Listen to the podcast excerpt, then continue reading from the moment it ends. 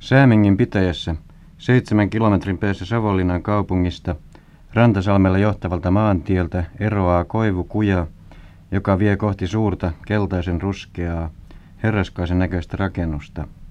Kumpuiselta paikaltaan se näkyy kauas ja näyttää ikään kuin hallitsevan koko lähitienoota. Vähänkin rakennustaiteellisista seikoista perillä oleva katselija voi päätellä, että tuo komea kaksikerroksinen rakennus monine ikkunariveineen ei ole aivan tavallinen talonpaikaistalo. Kysymyksessä onkin vanhan herraskartanon päärakennus, entisen Aholaiden setelikartanon, josta koko kylä lienee saanut nimensä.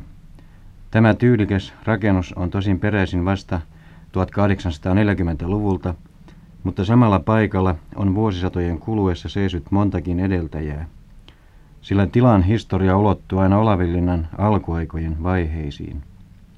Säämingin vanhoissa verokirjoissa mainitaan jo vuonna 1543 Olavin linnalle kuuluneen kaksi karjataloa, vanha ja uusi, joista edellinen on tarkoittanut Aholahtea. Nämä karjatalot oli perustettu Olavinlinnan varuskunnan tarpeita varten hankkimaan sille muonaa ja rehua.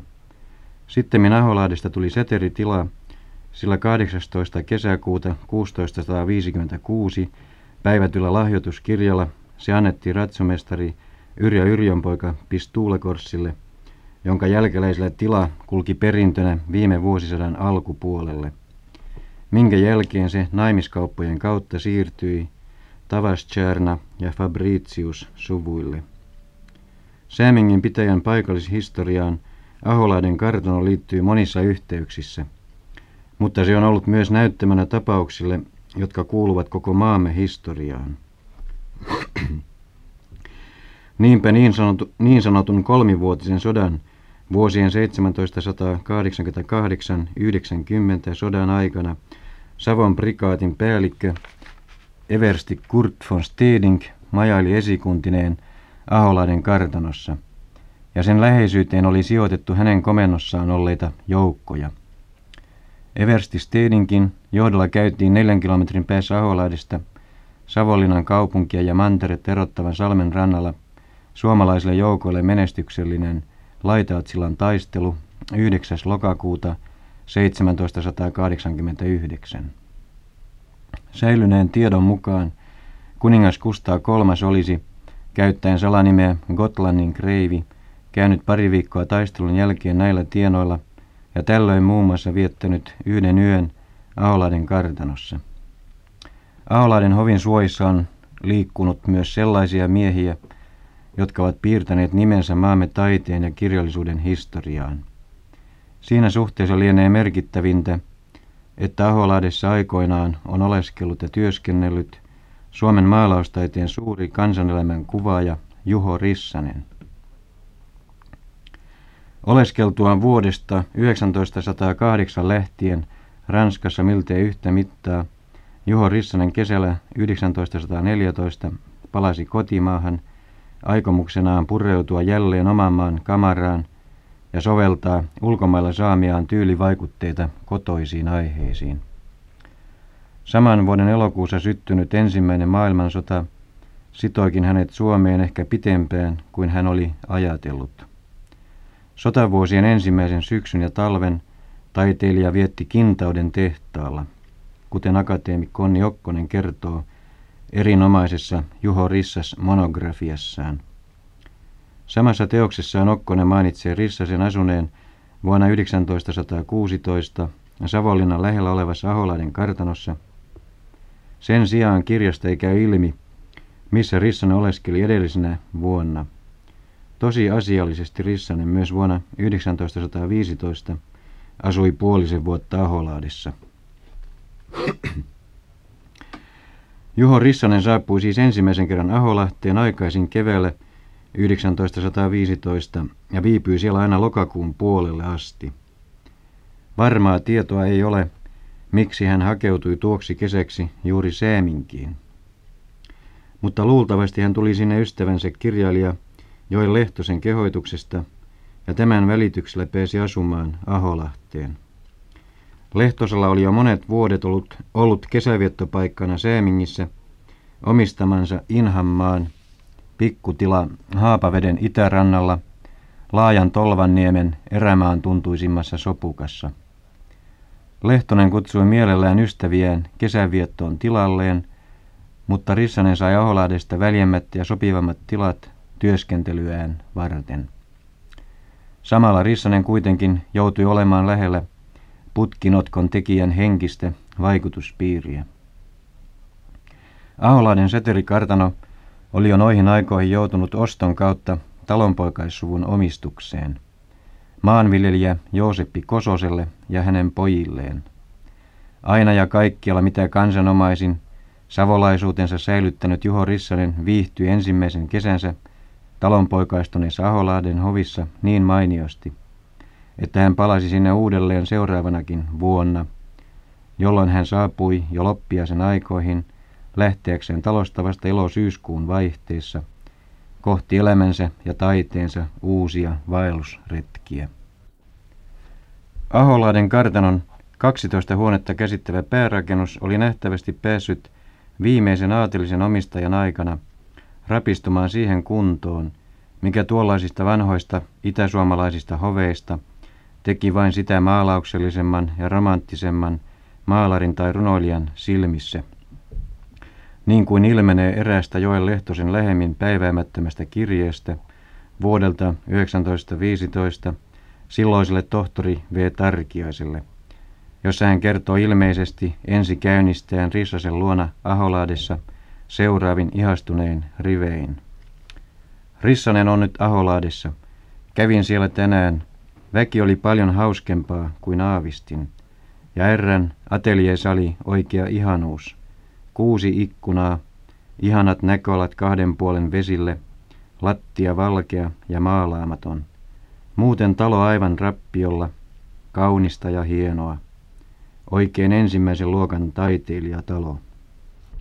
Rissan oli nimittäin saanut rakennuksen yläkerrasta salin ateljeekseen ja sen takaisista päätykamareista toisen makuuhuoneekseen. Aholahti sijaitsee Haapa- ja Pihlaja-vesien välisellä laajalla niemellä, joten noista yläkerran huoneista avautuivat viehättävät näköalat järven selille, lahtien pohjukoihin ja vaaramaisena kohoaviin mäkiharjanteisiin. Aholaiden tilan nykyinen vanha emäntä Emma Kosonen on kertonut allekirjoittaneelle Rissasen oleskelusta siellä seuraavanlaisia muistikuvia. Rissan oli siihen aikaan vahva, lihava mies. Oikein lokosa, hauska mies, jolla aina oli leikkisä, lupsakka sana valmiina. Yläkerran sali oli hänen atelieenaan ja sinne idänpuoleisen seinän viereen hän asetti suuret maalaustelineensä. Rissanen piirsi ja luonnosteli aiheitaan kyllä ulkona, mutta varsinaisen maalaustyön hän suoritti ateljeesalissa ja aina päivänvalon aikaan. Taiteilija oli piirtänyt maalaustelineiden eteen jalanjälkensä, joihin hän asettui maalatessaan. Rissan oli niin tarkka näistä jalanjäljistään, että kun talon naisväki pesi salin lattiaa, niin hän varoitteli, elekee vain minun jalanjälkiä hangatko – tai hän saattoi lausahtaa naisten saapuessa taas yläkertaan lattianpesun. Mittee työ aina lieräätte. Milloin luuttuaminen taiteilijan mielestä tuntui kestävän pitkään, hän virkkoi. Yhäkö työ lieräätte? Kun Rissanen tekellä olevaan maalaukseensa tuli sivelleeksi jonkin väärän värivivahteen, hän suutahti, polki jalkaa ja hankasi vihaisesti väriä pois. Eräs Rissasen työskentelytapojen erikoisuuksia oli, että maalatessaan talvella 1916 hän pakkas ilmoillakin piti salin oven ja eteisen ikkunan auki, vaikka valittikin vedonkäyvän nilkkoihinsa. Tällöin täytyy lämmittää yläkerrassa tavallista enemmän, jotta taiteilija tarkeni työskennellä. Jo keväällä 1915 Aholahteen saapuessaan Rissasella oli mukanaan nuori mallityttö. Tämä petykkä, niin kuin talonväki hänen nimensä savolaisittain väänsi, oli 16-vuotias, hauskan näköinen, tummaverinen tytön heilakka, jonka pitkä musta tukka oli palmikoitu ruseteilla. Rissan oli sanomalehti-ilmoituksen kautta pestanut hänet mallikseen ja apulaistytökseen. Petykän tehtäviin, paitsi mallinaoloa, kuului muun muassa pensselien puhdistaminen väreistä. Talon vanha isäntä nimittikin häntä pensselitytöksi. Tyttö oli huonosti pukeutunut, mutta taiteilija osti hänelle uusia vaatteita ja Petykkä itsekin ompeli niitä. Rissanen sen sijaan ei piitanut omasta asustaan. Hän oli aina huolimattomasti pukeutunut. Mutta valmistettiinpä hänellä Aholahdessa oikein pukukangas. Kangaspulla kudottiin sarkaa, joka värjättiin mustaksi, ja siinäpä olikin kova urakka. Petykkä neiti seurasi Rissas Taholahteen myös seuraavana vuonna, ja tällöin hänen asunsa oli huomattavasti kohentunut. Petykkä oli temperamentikas tyttö, joka suutahti pian ja saattoi silloin karata ruokapöydästäkin kesken ateriointia. Hän väitteli usein Rissasen kanssa siitä, mikä oli kirjakielen kannalta oikea muoto tai ilmaisu. Tyttö oli käynyt muutaman luokan oppikoulua ja vaati kohteliaita, sivistyneitä sanontatapoja, kun Rissanen viljeli kansanomaisia ilmauksiaan. Keskikäinen taiteilija pyrki isällisesti suojelemaan mallityttöään sopimattomasta seurasta. Niinpä Petykkä monesti keksi jonkin salajuonen tai hätävalheen päästäkseen tansseihin naapurikylään. Aholaadessa vietetyt kesät olivat Rissaselle ahkeraa työntekoa, tuottelijasta luomista. Hän sai siellä jälleen kosketuksen rakastamaansa Savon luontoon ja kansaan. Olihan hän syntyisin Pohjois-Savosta ja juuri siellä savolaisen maalaiskylän alkuperäisiä ihmistyyppejä ja elämän ilmiöitä kuvatessaan hän oli luonut varhaisvaiheensa mestariteokset. Nyt Säämingissä taiteilija eläytyi itäsavolaisen kansanelämän tarjoamaan aineistoon, johon hän yritti soveltaa uusia ulkomailla saamiaan tyyliherätteitä ja kehittämänsä öljyväritekniikkaa. Säämingissä Rissanen valmisti suuren joukon teoksia, laati monia esitöitä, luonnoksia ja piirustuksia. Luultavasti hänen siellä syntyneiden töittensä lukumäärä on suurempi kuin yleisesti tiedetään. Aholaadissakin Rissasta hänen, hänen taiteilijaluonteensa mukaisesti kiinnosti aiheiden valinnassa ennen kaikkea ihminen ja juuri kansanihminen työssään, askareissaan ja erilaisissa tilanteissa. Samalla hän maalasi myös joitakin maisema-aiheita.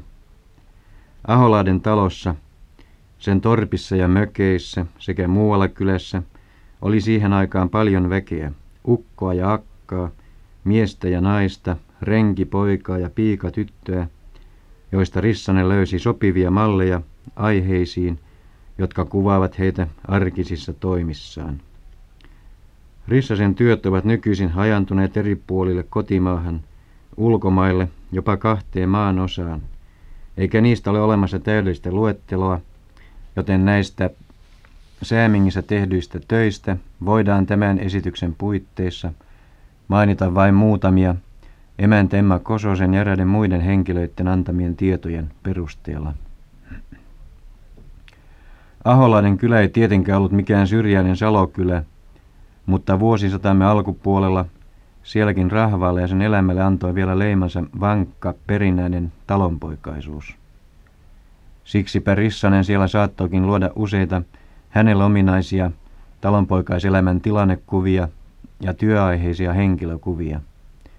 Tunnetumpia niistä on aito, risasmainen teos Taikinan alustajia vuodelta 16, jonka malleina olivat työmiehen vaimot Hilma Kettunen ja Emmi Sivonen Lammaskallion mökeistä.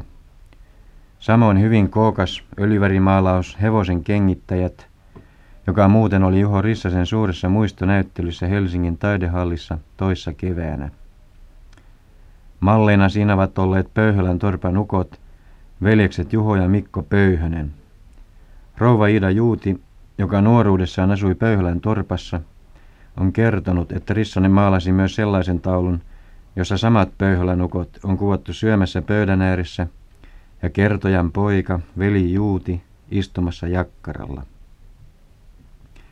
Pensselityttö Petykkä joutuu tietenkin olemaan mallina monessa aiheessa. Niinpä hänen muistellaan olleen muun muassa lypsäjän mallina lehmän lypsäjä taulussa. Samoin parissa muussa samantapaisessa arkielämän kuvauksessa. Pari kolme näiden vuosiensa värisommittelultaan hienointa ja muutenkin vankinta työtään Rissanen maalasi Aholaadissa. Kysymyksessä on ensinnäkin kookas öljyvärityö Puolukan puhdistajat, joka tosin on signeerattu vuonna 1914, mutta koska Iida Juuti muistelee olleensa yhtenä mallina sen neljästä naishahmosta, lienee taiteilija ainakin huolellisesti viimeistellyt sitä Aholaadissa. Taulun maisematausta muistuttaakin kartanon vaiheelta avautuvia näkymiä. Kaksi muuta näistä teoksista ovat Palmikoitsija ja Vanha puku, kumpikin vuodelta 1916. Ensin mainitussa taulussa Petykkä palmikoi 15-vuotiaan tytön Lyyli Kukkosen hiuksia, kumpikin värikkäässä talonpoikaisessa asussa ja paljas jaloin. Myös jälkimmäisessä taulussa mallina palmikkopäiselle tytölle, tytölle, joka koettelee ylleen vanhanaikaista juhlapukua, on ollut Petykkä, joka näinä vuosina näyttää olleen Rissaselle hänen innoittavimpia mallejaan. Juho Rissanen viihtyi erinomaisesti Aholaadissa, leikkipuheitaan lasketellen, suomalaisia rekiviisuja hyreilen ja kävellä lonksaten ruumiillisessa rehevyydessään talon piirissä tai ympäristössä. Tervetullutta vaihtelua työn lomaan hänelle toi seurustelu Joen Lehtosen kanssa, keskustelut ja mielipiteiden vaihto taidekysymyksistä tämän avaran hengen kanssa, jolle puolestaan Rissasen alkuvoimainen taiteilijapersoonallisuus ja omalaatuinen huumori antoi tiettyjä virikkeitä. Lehtonen souti usein venellä Inhanmaaltaan käsin Aholahteen Rissasen luokse tarinoimaan ja saunomaan. Ja monesti Rissanen taas vuorostaan kyydittiin veneellä selän yli vierailulle Lehtosen luo. Näinä maailmansotavuosien kesinä Inhanmaalla useimmin nähtyjä vieraita olivat myös Lehtosen hyvät ystävät laulaja Harald Björk, Björkman ja tilanomistaja Kalle Ikonen. Kun Rissanen vielä yhtyi joukkoon, niin tämä savolaiskvartetti osasi kyllä nauttia kuumista kesäpäivistä välittämään vapautuneesti, jolloin päiväohjelman vakio sisältönä olivat auringon kylvyt heleällä hiekkarannalla, tervasauna, riemukas taiteilija, huumori, musiikki ja kulinaariset nautinnot. Kukin improvisoi lahjojensa mukaan särvintä yhteiseen pitopöytään. Björkman lauleli komealla baritonillaan oopperaarioita, Rissanen tarinoi kaskujaan ja piirteli tovereittensa tervattuihin selkiin hullunkurisia kuvia. Lehtonen punoi kujeitaan tai näppäili kanneltaan. Näillä käynneillään putkinotkossa, joksi Inhanmaata, Lehtosen kuuluisa romaanin mukaan sitten on ruvettu nimittämään, Rissasella oli mukanaan värilaatikkonsa ja muut maalausvälineensä joten sielläkin uutteran taiteilijan Sivellin oli liikkeessä. Kirjailija Lehtosen velipuolen poika Joel Muhonen on kertonut, että Rissanen maalasi putkinotkossa erittäin suurikokoisen öljyvärityön, joka kuvasi Lehtosta ja Ikosta istumassa tervattuina saunan lauteilla ja kertojaa sutimassa parhaillaan tervaa Björkmanin selkään. Taulu olisi mukaan myyty Amerikkaan. Kekriäisten mainion perhekunnan olisi luullut kiinnostaneen Rissasta suurestikin. Itse Juutaksen muotokuva olisi nyt suorastaan kirjallisuushistoriallinen dokumentti, mutta sellaista syystä tai toisesta ei liene koskaan syntynyt. Kekriäisten saaratytön Rissanen kuitenkin ikuisti öljyvärein, onkimassa veneestä putkinotkon lammen rannalla. Tämän rohkeasti tyylitellyn ja lämpimissä väreissään tehoavan taulun vuodelta 16 omistaa nykyään kirjailija Lehtosen leski rouva Lyydia Lehtonen. Rissasen oleskelu Säämingissä on jättänyt myös joitakin jälkiä Lehtosen kirjalliseen tuotantoon. Ehkäpä antanut herätteitä varsinkin tämän maalarilliseen näkemistapaan. Putkinotko romaaninsa humoristi elämäntaiteilija Aapeli Muttisen ulkonaiseen Pyknikon hahmoon, kirjailija ainakin on lainannut piirteitä ystävänsä Rissasen satakiloisesta olemuksesta. Kenties Muttisen luonteen kuvassakin on jokin piirre Rissasesta. Lieneekö Säämingin Haapaveden rannoilla suomalainen sanan ja siveltimen taide koskaan muulloin synnytellyt sellaisia monumentaalisia kuvauksia kuin noina kesinä 1915 ja 16.